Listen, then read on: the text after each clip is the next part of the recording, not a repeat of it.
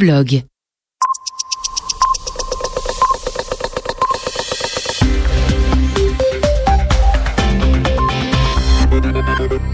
Radio France Internationale, 21h, temps universel, 23h, à Paris.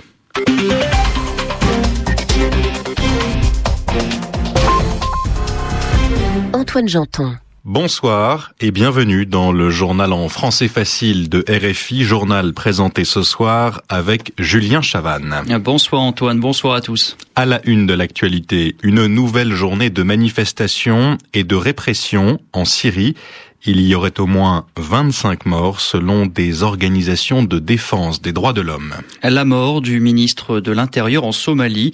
Il a été tué dans un attentat, une attaque menée chez lui à Mogadiscio. La découverte de l'origine de l'épidémie mortelle en Allemagne. Elle vient de graines germées cultivées dans une ferme du nord-ouest du pays. Du coup, Berlin a levé son avertissement lancé contre la consommation de légumes crus. Au sommaire également, deux nouveaux soutiens pour euh, Christine Lagarde, candidate à la direction générale du FMI, et puis des combats à Misrata en Libye. Le journal en français facile. Un ministre a été euh, tué en Somalie, aujourd'hui celui de l'Intérieur. Il a été victime d'un attentat suicide à Mogadiscio, la capitale du pays. L'attaque a été menée chez lui par un membre de sa famille, sa nièce selon un responsable des services de sécurité. Correspondance dans la région, Stéphanie Braqueuet.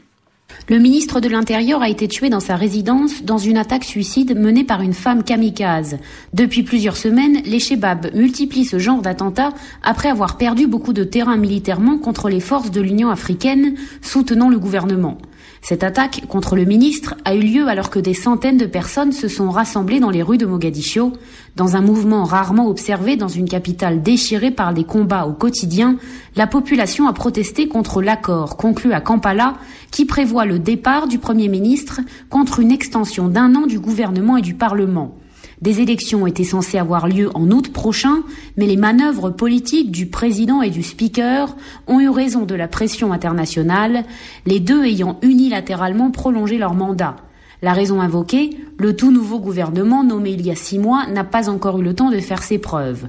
Or, c'est ce même gouvernement qui doit être dissous d'après l'accord entériné par le Bureau politique des Nations Unies, mais qui a suscité un certain scepticisme parmi les diplomates. Ce mouvement à Mogadiscio dévoile une vraie lassitude par rapport à des marchandages politiques où la population semble totalement laissée pour compte. Stéphanie Braqueven, Nairobi, RFI.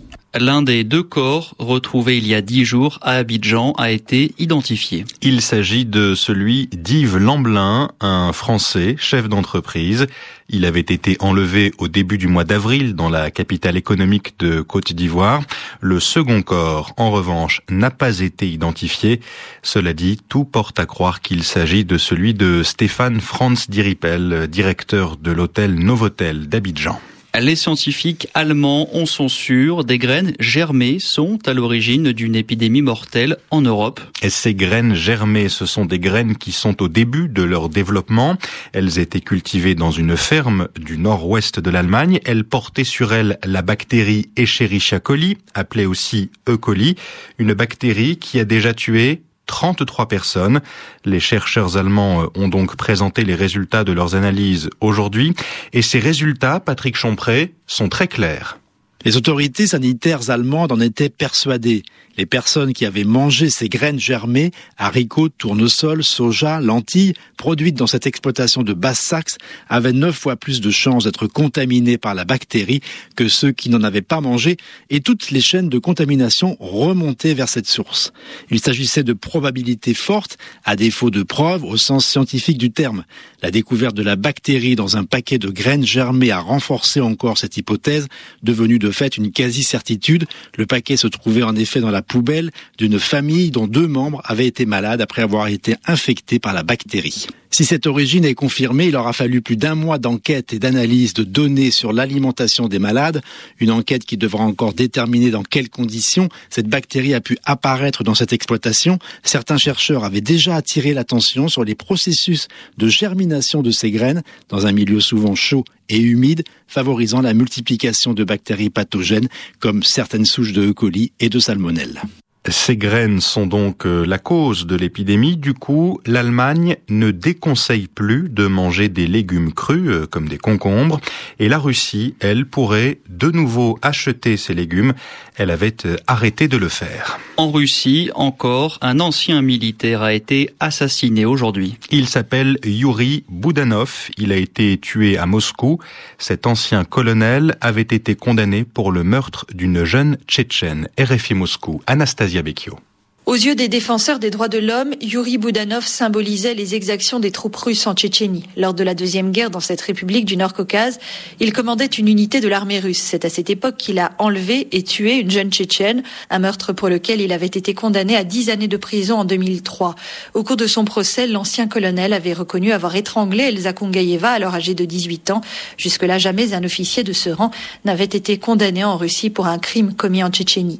Yuri Boudanov avait toutefois bénéficié d'une libération anticipée en janvier 2009, contre laquelle l'avocat de la famille de la victime s'était publiquement insurgé. Quelques jours plus tard, Stanislav Markelov était abattu en plein centre de Moscou en compagnie de la journaliste de Novaya Gazeta, Anastasia Baburova. Le mois dernier, leur meurtrier a été condamné à 30 années de réclusion criminelle.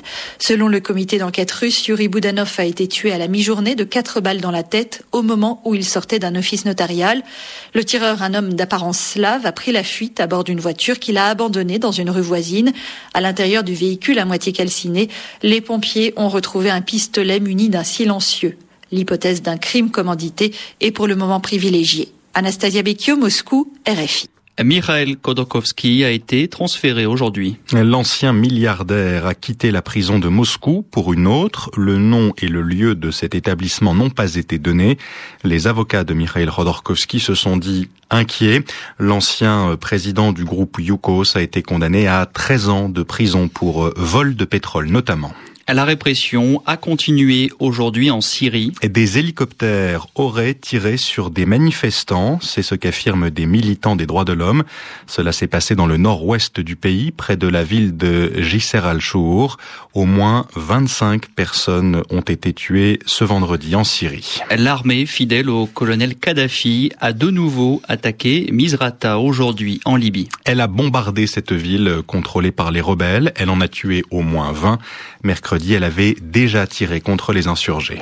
Christine Lagarde reste favorite pour le poste de directeur général du Fonds monétaire international. La ministre française de l'économie a reçu deux soutiens importants aujourd'hui, celui d'un ex-candidat, le kazakh Grigory Marchenko, et celui des pays d'Afrique subsaharienne. Le rendez-vous de Wall Street. La bourse de New York a terminé la journée en forte baisse, moins 1,5% pour le Nasdaq, moins 1,4% pour le Dow Jones, Pierre-Yves Dugas. L'indice Dow Jones termine une mauvaise semaine sur une chute de 172 points ce soir, revient à 11 952 dans un volume de plus d'un milliard de titres sur le New York Stock Exchange. L'indice du marché Nasdaq décroche de 41 points et revient à 2644. Le ton a été donné aujourd'hui par la chute des cours du pétrole en réaction à la découverte qu'au mois de mai, l'Arabie saoudite avait augmenté sa production. Le baril de pétrole brut léger coté à New York plonge de près de 3% et revient à moins de 100 dollars. Dans la foulée, des valeurs pétrolières comme Exxon, Chevron ou encore Valero Energy ont souffert de dégagement. Par ailleurs, General Motors recule plus que le reste du marché. Le constructeur automobile serait à nouveau prêt à se débarrasser de sa filiale allemande, Opel, si on lui proposait un bon prix. L'autre fait marquant aujourd'hui, dans le contexte d'une inquiétude des marchés sur le ralentissement de l'économie mondiale, est le plongeon de l'euro de plus d'un pour cent. La monnaie européenne retombe à 1,4339, victime du désaccord entre la Banque centrale européenne et l'Allemagne sur la manière de modifier le plan d'aide à la Grèce. La faiblesse de l'euro profite au dollar, ce qui par répercussion contribue à la baisse des cours des matières premières. Justement, le contrat de coton gagne tout de même 0,5%, le contrat de café perd 0,6% et le contrat de cacao parvient à arracher 0,4%. L'indice Dow Jones, je vous le rappelle, a perdu ce soir 1,4%. L'indice du marché Nasdaq cède 1,5% sur l'ensemble de la semaine. Le Dow Jones aura tout de même perdu 1,6% et le Nasdaq aura chuté cette semaine de 3,3%. C'est la sixième semaine consécutive de baisse de Wall Street. Pierre-Yves Dugas, 23h10 à Paris.